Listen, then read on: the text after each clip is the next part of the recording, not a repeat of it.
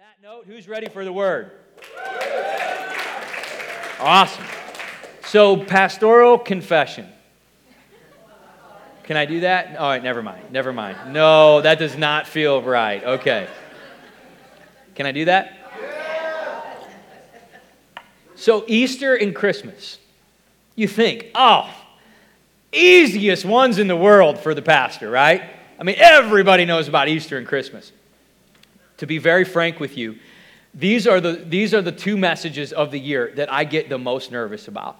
I, I mean, I think when I approach it, it's so big, it's so amazing and overwhelming that it just always causes me to shrink down and realize the humanness that I that I'm a man. And, and it, this message is so big and, and so amazing to bring it forth in a fresh way, which it's meant to do to bring power and, and transformation into our lives. It's something that only God can do.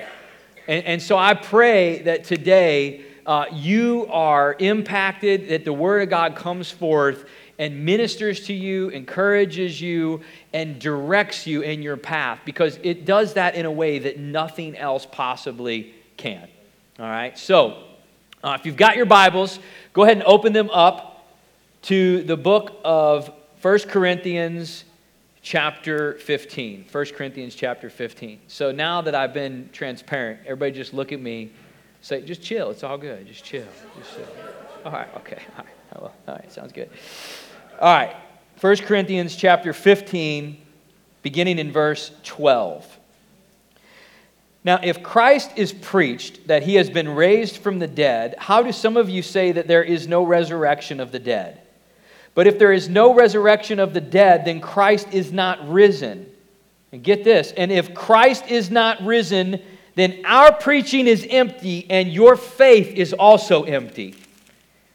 Yes, and we are found false witnesses of God because we've testified of God that He raised up Christ. And if He did not raise Him up, in fact, the dead do not rise. For if the dead do not rise, then Christ is not risen. And if Christ is not risen, then your faith is futile and you are still in your sins. And then also, those who have fallen asleep in Christ have perished. If in this life only we have hope in Christ, we are of all men the most pitiable. I chose these passages to begin and open our Easter story because Frankly, the story of Easter is about the crucifixion and resurrection of the Messiah, of Jesus. That that was his identity and that is the work that he completed. Now, the Apostle Paul, sometime after Christ's death, he's having this exchange in his letter and his words to the people at Corinth here. And what he's saying is there's this kind of debate about the fact that Jesus really was the Messiah and that he really did raise from the dead after he was crucified. And evidently, there were people who kind of doubted that. There were a lot of people, and this is even the case to this day in the Jewish culture, that would say, Jesus, good guy, good man, good prophet, did some awesome things. But there is, there is a big difference in looking at Jesus that way versus looking at him as the risen Lord, as the one who actually died and was risen from the dead and seen in resurrected form. And Paul was making this huge case. He's saying, Look, you don't get it. It's not, a, it's not good enough. We can't sit around and talk about how Jesus was a good guy and these are good teachings if we're not going to embrace the fact that he really was the Messiah and that he really did raise from the dead. Because if that isn't true, if that really didn't happen, then none of this even matters anymore. He's saying it's all futile and your faith, it's, it's in vain. You're only going to have faith while you're in this life and you have no hope for anything after this. If this message of the cross of Jesus crucified and raised from the dead, if this isn't real in your heart, then you have not laid hold of the hope of eternity and that which Christ suffered and died for you to have. You're missing the picture entirely. You're not getting the full thing that Jesus has died for you to have.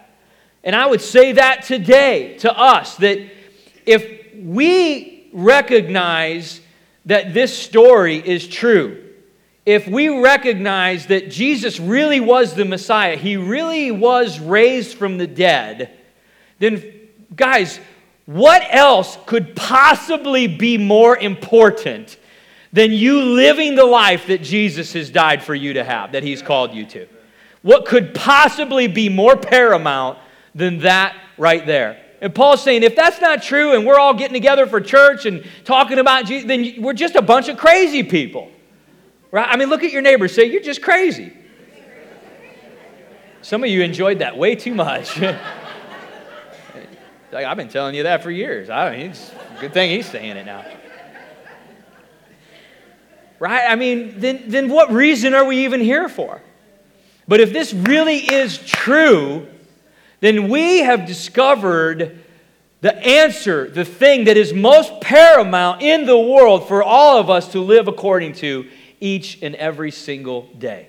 I love the way C.S. Lewis put it. C.S. Lewis said, If Christianity isn't true, then it's of no importance at all. If Christ wasn't the Messiah, then it's of no importance at all. Christianity doesn't, doesn't mean anything.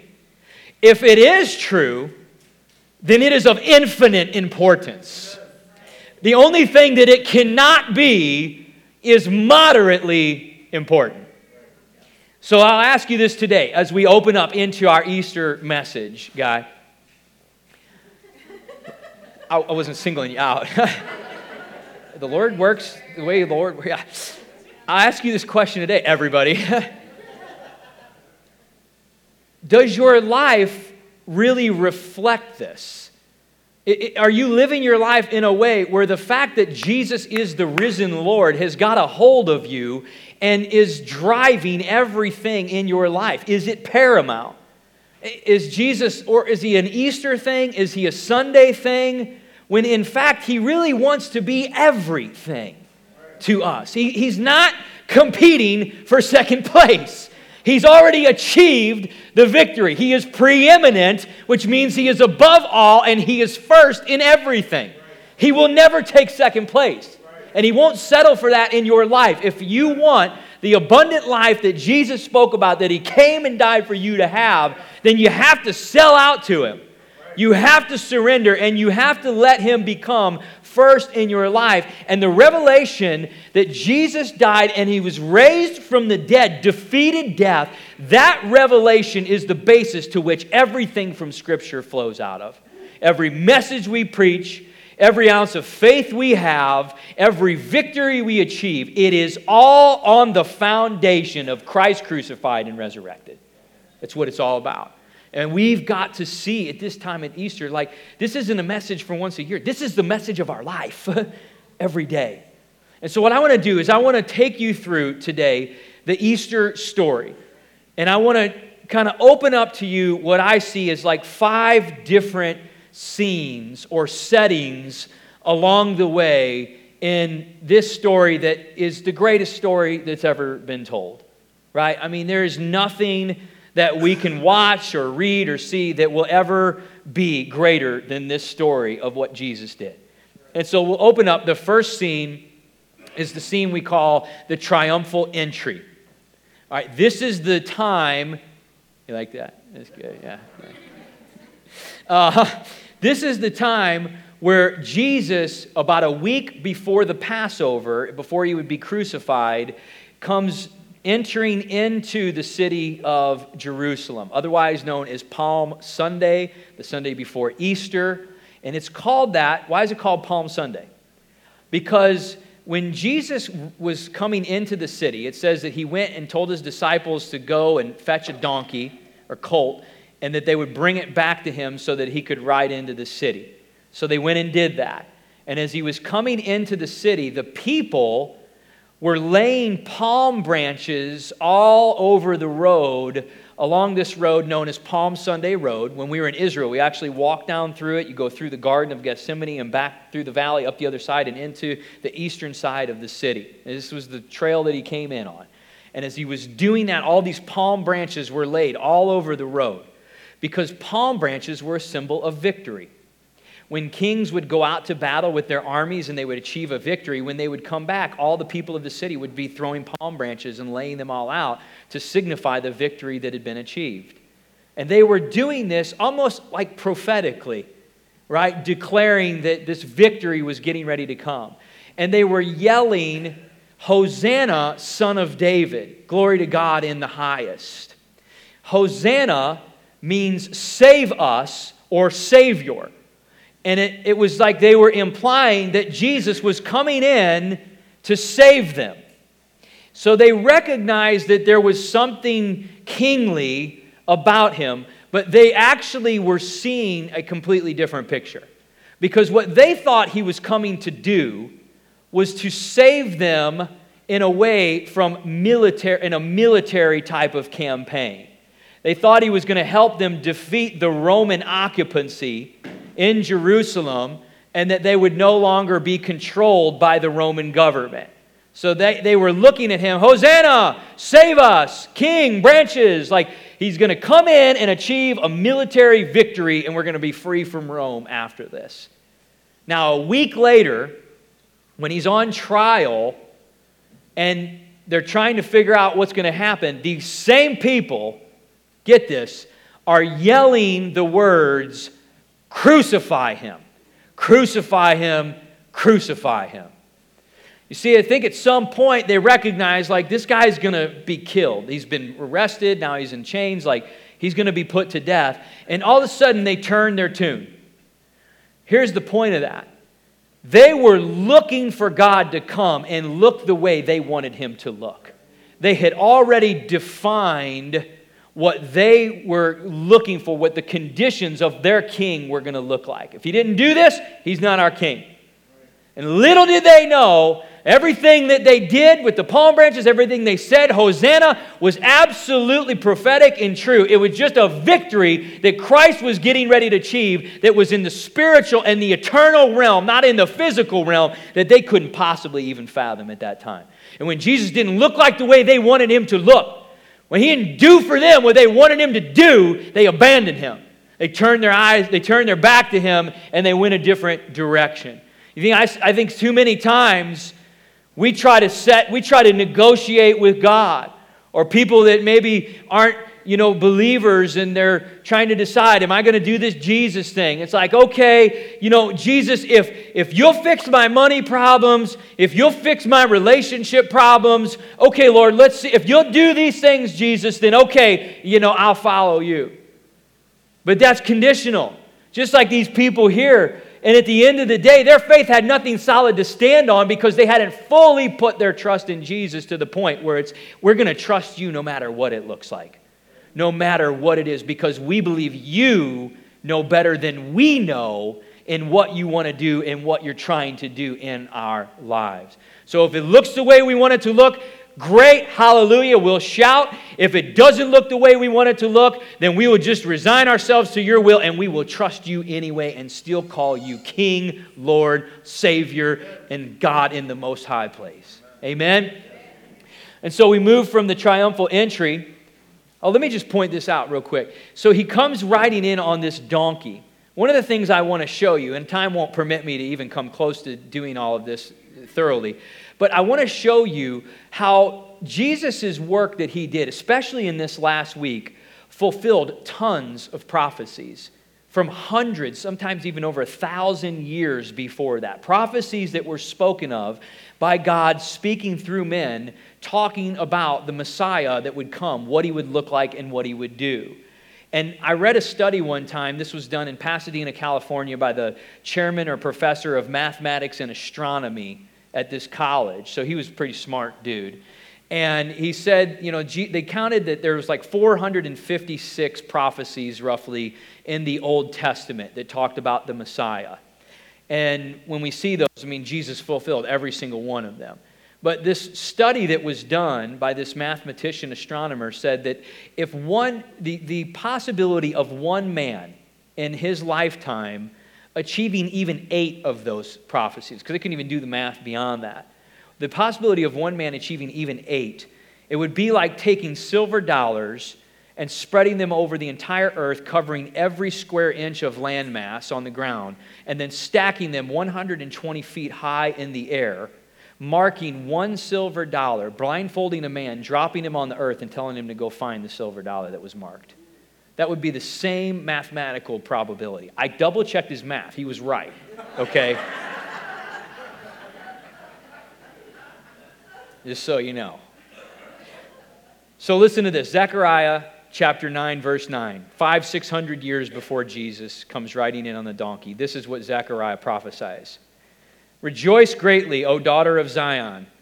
Shout, shout, O daughter of Jerusalem, behold, your king is coming to you. He is just and having salvation, lowly and riding on a donkey, a colt, the foal of a donkey. As he came riding in, I mean, he was literally fulfilling a scripture prophecy from hundreds of years earlier in the exact way that he did that. And so he comes in to the city, and then we move from there into the next scene, which is the garden, the Garden of Gethsemane. So this was the night after they celebrated the Last Supper and they went out into the garden, and Jesus went to pray because he knew that his impending death was upon him. It says that while he was in the garden, that he began to pray to the Father. And he said, Father, please take this cup from me. Nevertheless, not my will, but yours. This is very powerful because in this moment, we see the authenticity of our Savior, that he was fully God, never separated from his deity. Yet at the same time, he was fully man. He was incarnated and in the flesh. Why is that important? Because the Bible says that he came as a man and that he was tempted in all things, even as we are or ever will be, yet he was without sin. And the only way that his blood could qualify as a sinless, unblemished, spotless lamb is if he was sinless in the way he lived his life. And so, as he's in the garden, he's experiencing the agony and the pressure and the pain, and he has this opportunity to just totally circumvent the cross, the pain that awaits him. Yet he says, Nevertheless, your will, not mine and he, and he resigns that fleshly temptation and lets that kneel to what the work that the Spirit is wanting to do, which is the same picture that we get in the way God calls us to live in our lives. The flesh is willing, or the, the flesh is weak, but the spirit, the spirit is willing, right? We need to let what God wants always take front in center stage, no matter how hard or difficult it can be. And so he's in the garden, he's praying, and it says, this is crazy. It says that he actually sweat drops of blood. He was so much in agony and pressure, and the just the weight of this moment was closing in on him, and he was literally sweating drops of blood. Luke gives us that account in his gospel. Luke was a physician, so you see a lot of kind of medical uh, viewpoints from his account. And I looked this up and studied this a number of years ago. It's an actual thing that can happen. It's called hematidrosis. And it's when the body is under such pressure, such agony, that the capillaries, blood vessels on the surface of the skin, they actually begin to dilate, Jess. And when they dilate, they burst, and the blood mixes in with the sweat and it comes out of the pores. Now, let me ask you a question. How many of you have had a bad day before? How many of you having a bad day right now? Maybe I'm sitting next to you, you know. Okay. How many of you have had such a bad day? It was so bad that you literally sweat drops of blood. Look around. Nobody. You see, what's the point of that? Jesus can relate to every pain or suffering or difficult situation that you've ever gone through or ever will go through. He is the most qualified to walk through every valley that you will ever experience. He's the one that wants to be alongside of you, walking with you every single step of the way. And he can relate. He's not some God in a distant land that we can't connect with you know, that's an agnostic point of view. There's a God, but we can never know him. He comes right alongside of you in relationship. It says he wants to be the friend that will stick closer than a brother. And he knows what it's like, and he can lead you through victoriously. As he's in this garden, the garden is Gethsemane. Think about this. In the Garden of Gethsemane, that word, Gethsemane, means oil press. There's a bunch of olive trees in the garden, still to this day. Hundreds, they say some are even a thousand years old. And they take the olives and then they press them, they crush them with intense, extreme pressure. And when they do, there is a valuable oil that is extracted out of the olive. But the amount of oil compared to the waste of the olive that's left is pretty minimal. Most of the most of everything, like 90% is the olive that's left, and a very small portion is the oil that's extracted. But they can't get the valuable oil unless the olive comes under intense pressure and begins to be crushed. You see, Jesus was experiencing intense pressure in the oil press, Gethsemane. He was experiencing it so much that the priceless oil of the blood of Jesus was already beginning to ooze out and come forth as a foreshadow of that which was yet to come. That oil was coming out, and it was only through that precious blood, that valuable oil, that we could have the atonement that he was there to bring. And he's in the garden, and we know that all of a sudden the soldiers show up to arrest him because who sold him out? Yeah, thank you. One person in this whole place knows that. Okay. So Judas sold him out for 30 pieces of silver, a slave's price. Judas traded his whole his life, his eternal life, so Satan entered him and had his way with him. He traded his life for the price of a slave. He became a slave to sin and died in that in that uh, in that slavery. What a shame. So Judas sells him out. Soldiers come, they arrest Jesus. They show up, and good old Peter, man, dude, I can relate to Peter. He's zealous, he's excited, but man, does he make a mess of things most of the time, right? Peter whips out his sword and he slices off the ear of the servant of the high priest named Malchus. So Malchus's ear falls to the ground, and Jesus is like, "Whoa, whoa, whoa, Peter, Peter, whoa, slow down, Peter." Peter's, I'm gonna, we're gonna, I'm gonna fix this, Jesus. I'm gonna take control. I'm gonna make sure that we get this right. Nobody's taking you. Jesus, like Peter, Peter, slow down. it's for this reason that I've come. I'm here for this, Peter, okay? Let them be. And Peter's all, oh, you know, and Jesus is like, walks over, bends down. It says that he heals Malchus's ear. He heals it. I think one of the questions I can't wait to figure out when I get to heaven is, you know, was it a new ear or did he put the old one back on? I'm just saying, like, did, he, did the dude get a backup ear, you know? But here you go, like, if that happens again, I'm going to be gone, so just here, put that one in your back pocket on later, you know? So Jesus heals the ear. And then this amazing, oh, this is like one of the most powerful points in all the Bible for me. The, the soldiers, they, they're looking and she's like, Who are you looking for? And they're like, Jesus of Nazareth is who we're looking for. And he said, I am he. Now, when he said, I am he, it says that all the soldiers, all the, the campaign that came to arrest him, they were all literally knocked backward with a force, knocked up off of their feet, and fell and hit the ground. They were disheveled, they were distraught. I mean, it literally was like a wall just smashed into them and knocked them all down. That's how powerful these words were. Now, listen to this. When you read the English Bible, Jared, your English translation, it says, I am He.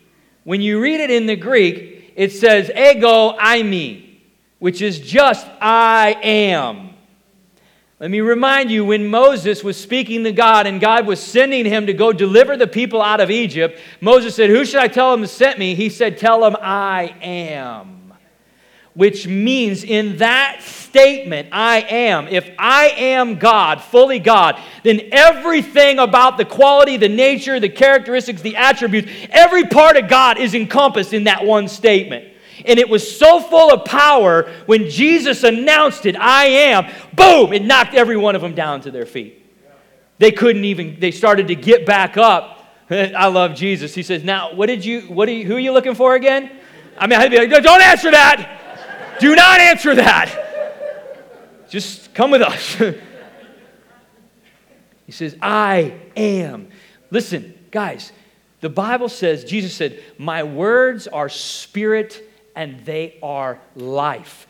The Word of God is right here. It says that this is the living Word of God.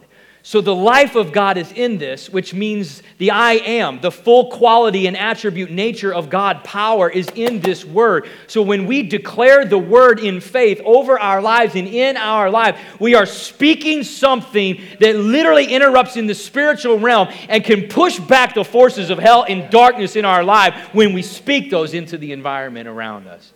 And Jesus just knocked them all down. And then they got back up, and then he allowed them to be he allowed himself to be taken. And it says all of the disciples at that moment fled from him. They just, they ran and forsook him. And he had, pro, he had he said to them just that earlier that they would at the Last Supper. He said, You all forsake me. Remember? And Peter's like, No way, not me, Lord. No, you know, not going to happen. And he's, you know, the one that denied him three times. We know. But there's an ancient prophecy that said, Strike the shepherd, and the sheep will scatter. And in this moment, once again, we see another fulfillment of prophecy that comes forth in the way the stage is set. So Jesus goes from here in the garden, and the next scene that we move to is the trial. And I'll just say a couple of things about this. About the trial is it really wasn't much of a trial, right? Because Jesus was actually never convicted. I mean, he was never convicted of anything. He went before Herod, he went before Pilate. I mean, did, there's like three different times and, and never convicted. And in the midst of this, it says that Herod and Pilate, you know, Pilate was Rome, Herod was the Jews. It says that they were enemies, and then through this whole experience with Jesus, they actually became friends. And you just read over that sometimes, no big deal, whatever, you know, well, little detail. But that hit me one day. It's like the Bible says evil company corrupts good habits. It says if you walk with wise men, then you'll become wise, but a companion of fools will suffer great harm. It, be careful who you hang around. You know, really pay attention, be prayerful, let God have a say in who your close relationships are. I mean, yes, we're meant to reach the world, interact with the world, and touch the world, but who we have close in our lives, who the iron is that's supposed to be sharpening us, we need to be very, we need to be very, put a lot of value on those decisions right there, because evil company corrupts good habits. So then the Pharisees and the priests that are trying to get this trial on the way for Jesus, they're trying to move this thing along. It says, when they began to take him to Pilate, as they're moving through the city, they escorted him to Pilate through the praetorium and into the praetorium, which was the place where the Gentiles or non Jews were, uh, were hanging out. So the priests and the Pharisees wouldn't go in there. This is crazy. Because they were waiting that night for them was Passover. That was going to be the Passover meal. It says they didn't go into the praetorium because there were non Jews, Gentiles, and if they had contact with them, they would be considered ceremonially unclean. And then they wouldn't be able to partake of the Passover. So they didn't want to be unclean, right? They, they didn't want to corrupt themselves. So they stayed out of the praetorium.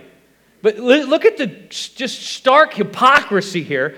Yet at the same time, they think that they're staying clean, they're staying uncorrupted, yet they're getting ready to put an innocent man to death for a crime he never did commit, and he's the Savior of the world. I mean, is the hypocrisy not just like glaring?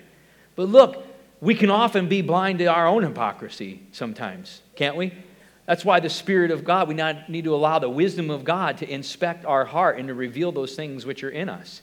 I mean, only God can peer into the heart of a man. And we need to allow Him the, the opportunity and permission to do that in our lives so that we are not blinded and have blinders on to things that Jesus is trying to get us to see that we may be missing, right? But they were completely blinded to this. And so after the, the trial is over and they say he's guilty, they're going to sentence him. The first thing they do is they take him to be beaten and scourged. Now, a Roman scourging is perhaps one of the most violent forms of torture and punishment that you could possibly imagine. I mean, they have this wooden handle, but there's these long ropes. There's usually like maybe eight or ten of these ropes that are coming off of there. And at the end, there's these razor sharp, like claws that are just, I mean, they'll slice you, you just touch it. And they would take these things and they would slap on the prisoner all over their body. And they would rip the flesh. And they would do that. They, they wanted to make sure that they did it enough and long enough to where they opened things up where they could literally see like the veins and the ligaments and the sinews and all that inside there. That's how they knew they, they had done it enough, which was another prophecy that was fulfilled because it says, I believe, in the book of Isaiah that whenever he would be punished, that they would literally begin to rip the hair out of his beard through the punishment that he would endure. And so all these things are, are kind of mounting up. And then they, after the scourging is done, he carries his cross and he's, he's walking up to Calvary, the mountain where he's going to be crucified. Remember that he was like the lamb led to the slaughter, right? And he's carrying his cross and he's heading up there. And as he gets up there, they, they get to the top of the mountain. And when they crucify him, they drive these stakes into his hands and into his feet so that he's on the cross. And then they lift the cross up, and he's up there in the air. The Bible said they looked up upon him who they were torture punishing. And they looked up there, and this time is going by, and they wanted to get this thing on and over with. There were two other prisoners who were being crucified with Jesus that day. And a lot of times, if they wanted to move this thing along, they came along and they broke the legs of the prisoners so that they couldn't hold themselves up and they would literally suffocate to death faster. And so they came along, and whenever they saw Jesus, I guess it appeared that he was already dead because instead of breaking his legs, they took a spear and they stuck him in the side. And when they did, it says that blood and water both came out, which is a sign that the, the death has already occurred. And so when we look at that, we see that he was pierced for our transgressions, pierced through, and, and bruised for our iniquities. He was suspended up, and they looked upon him who they were uh, punishing. And it says that because they stuck the spear in his side and the blood and water came out, they never broke his legs. No bone in his body was broken. Do you remember the spotless, unblemished lamb? And when they prepared the Passover lamb, they could break no bones. Listen to this John chapter 19, verses 36 and 37. For these things were done that the scripture should be fulfilled. Not one of his bones shall be broken. There are several prophecies in the book of Psalms about that. And then verse 37 and again, another scripture says, They shall look upon him whom they pierced. Multiple prophecies in the Old Testament about that as well. Eh, does this build your faith a little bit? I mean, think about this. If they, he would have been put to death by the Jews, they didn't crucify, they only stoned. So the fact that he lived when he did, the Roman you know, uh, army and nation wasn't even a thought back in the days when these people were prophesying this, they, they probably didn't even think about crucifixion. Yet they're speaking of a death prophetically that Jesus fulfills to a T in the way that it gets carried out.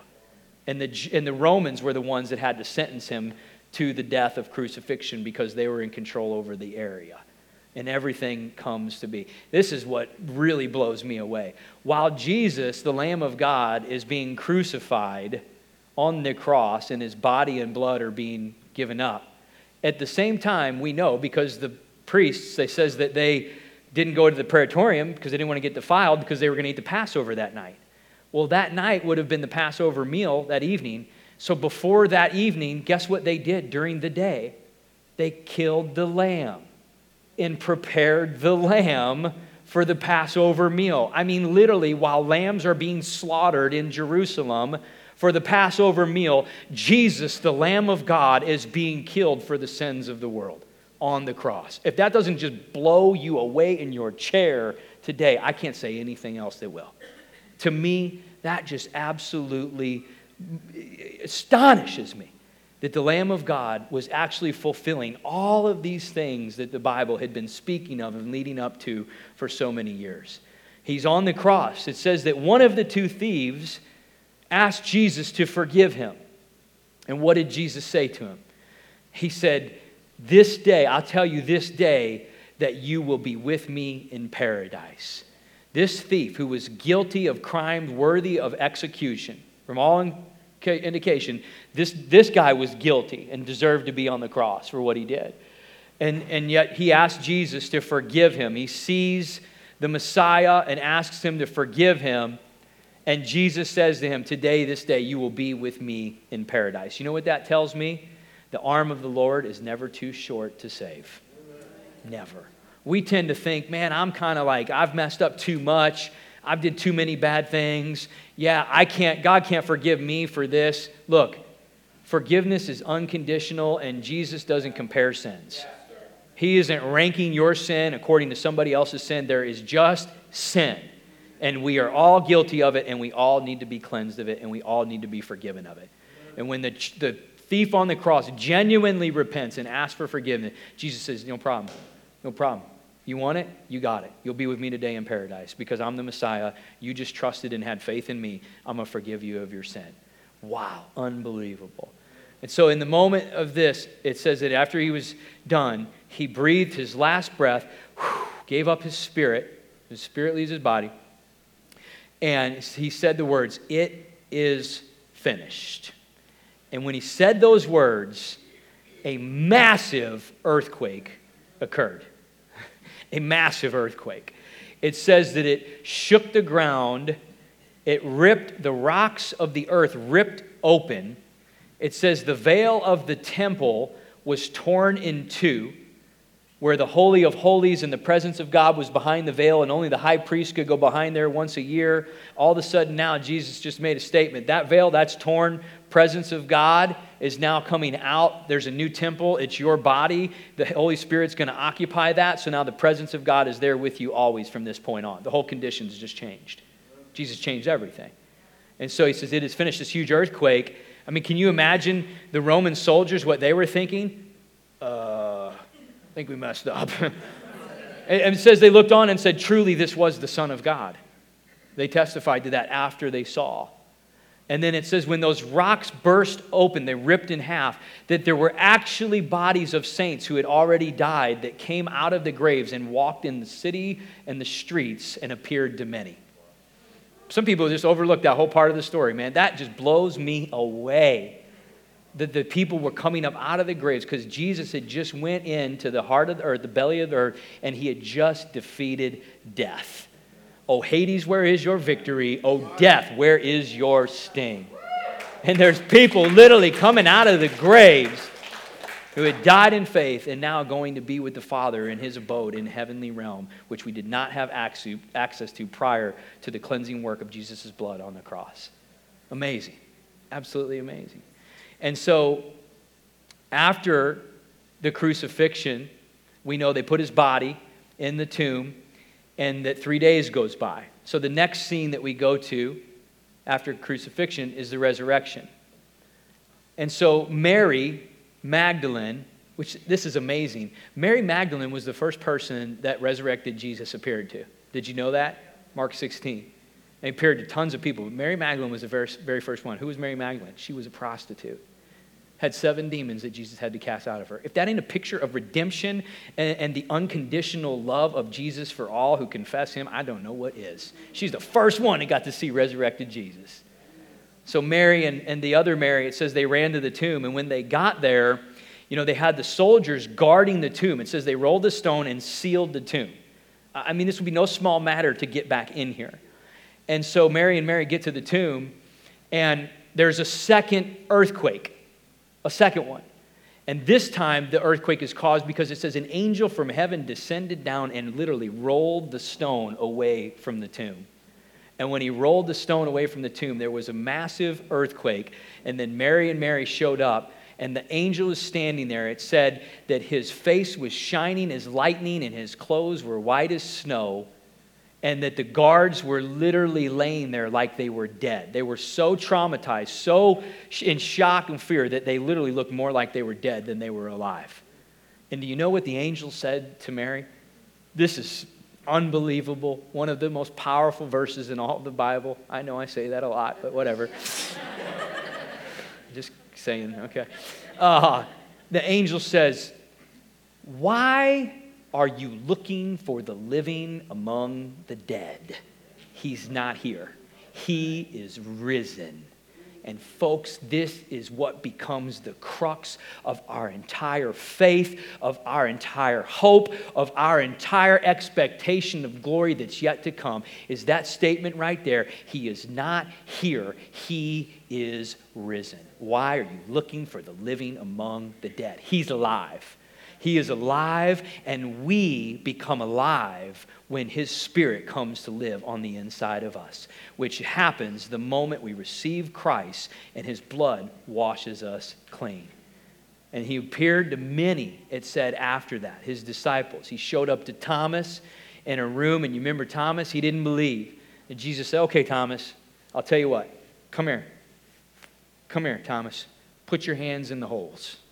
Stick your finger in the side where the spear was, Thomas. This is resurrected Jesus, defeated death, right? Death couldn't hold him, and now he's alive. And as Thomas, stick your finger in here. Thomas sees. He said, Okay, I believe, Lord. And Jesus said something to Thomas, he said, It's good that you see and that you believe, but greater is he who doesn't see and yet still believes. The essence of faith.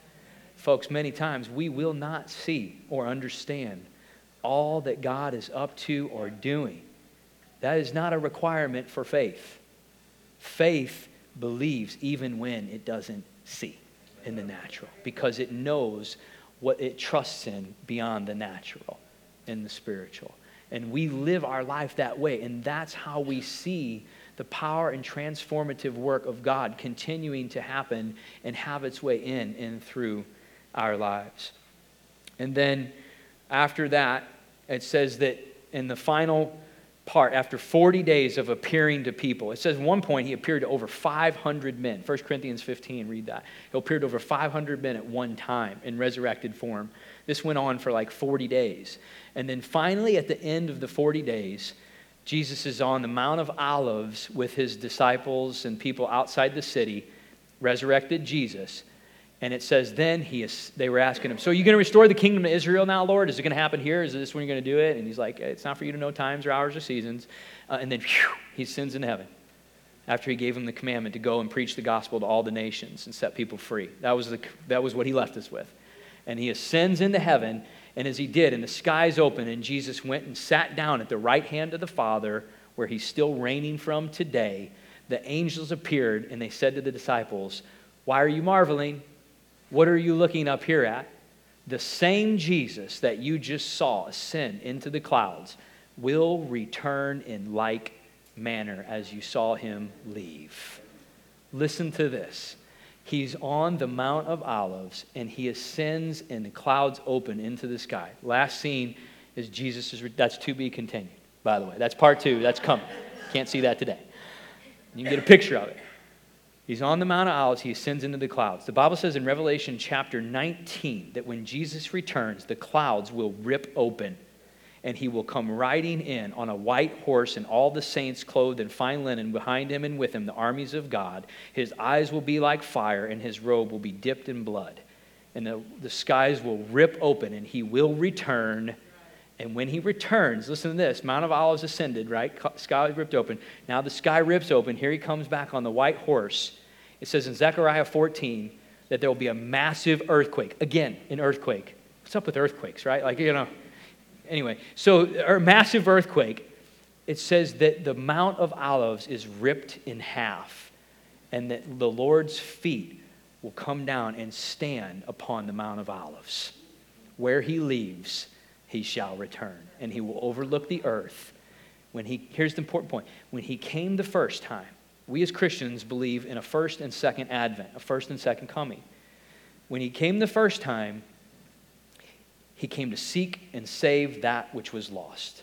For God so loved the world, he gave his only begotten Son. Whoever believes in him will not perish but have everlasting life. God did not send his Son into the world to condemn the world, but that the world through him might be saved. Salvation was the plan, saving, grace. That's what he brought the first time, not condemnation. When he returns the second time at the end of the age, he brings judgment. That's when he brings judgment. And the eternal condition of all souls is settled we will spend eternity in one of two places. We will either be with him or we will be away from Him? And all of that hinges upon a decision that each and every one of us make to accept was He who He said He was? Was He really who He said He was?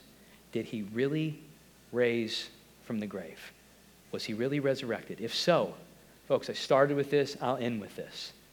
What is possibly more important than for you to know that and to live your life from that place where that actually drives everything? You see, when Jesus came, they weren't ready for him. They thought they were, but they weren't because they were looking for something different. They wanted something different. They, they didn't like what he was doing. They wanted him to do something else. And so they missed it, except for those who, who gave and surrendered and accepted him for who he was. Let me ask you this as we close today Are you prepared to let Jesus mess with you? Are you prepared to allow him to come in and interrupt your life right now? It's never convenient. It's never a perfect set of circumstances. We don't get to say, I'll be ready at a certain time. Look, you're never promised tomorrow. You don't know. We have to say, Am I going to allow Jesus to come in and at this place I'm in right now, he's tugging on my heart and say, Okay, Lord, I open the door. I give you access. Come in, mess with me, change my life, do whatever you need to do, Lord. I'm not going to set any conditions on this. I'm just going to let you in. And I know that if you mess with me, it's going to be for my good. Because does he ever have anything planned for you but good? Never. Anything but good. So if he's messing with us, it's for our good. We need to be messed with. But we be at a place in our life many times, I like this, I want this, oh, Ed, this is kind of, ah, I ain't got time for Jesus right now, maybe next year, you know. And some people are here today like, dude, I just wanted to come to Easter because I was supposed to, and now you're saying Jesus is going to mess, ah, man, you're just messing it all up. Ah. Dude, I'm just trying to introduce you to the greatest life you could ever know. I'm just trying to introduce you to the one that you need to know that you need to live for, that you need to walk with, who's going to give you joy and peace and hope beyond anything this world could ever offer you. It's all perishing, it's all temporal, temporal, it's earthly treasure, it's fading today, it's a vapor. The, the flower fades, the grass withers, but the word of God, it stands forever. That's where you got to put your hope, that's where you got to put your faith. It's the only solid rock foundation that you can ever stand on. And if you'll do that, I promise you, you may not always understand what's going on. You may not always know what he's up to.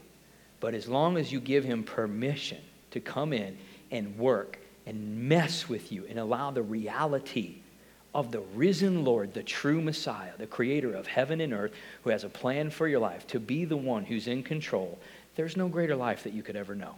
It won't be easy, but it is the greatest life that we could ever live, and it's what God is inviting us into.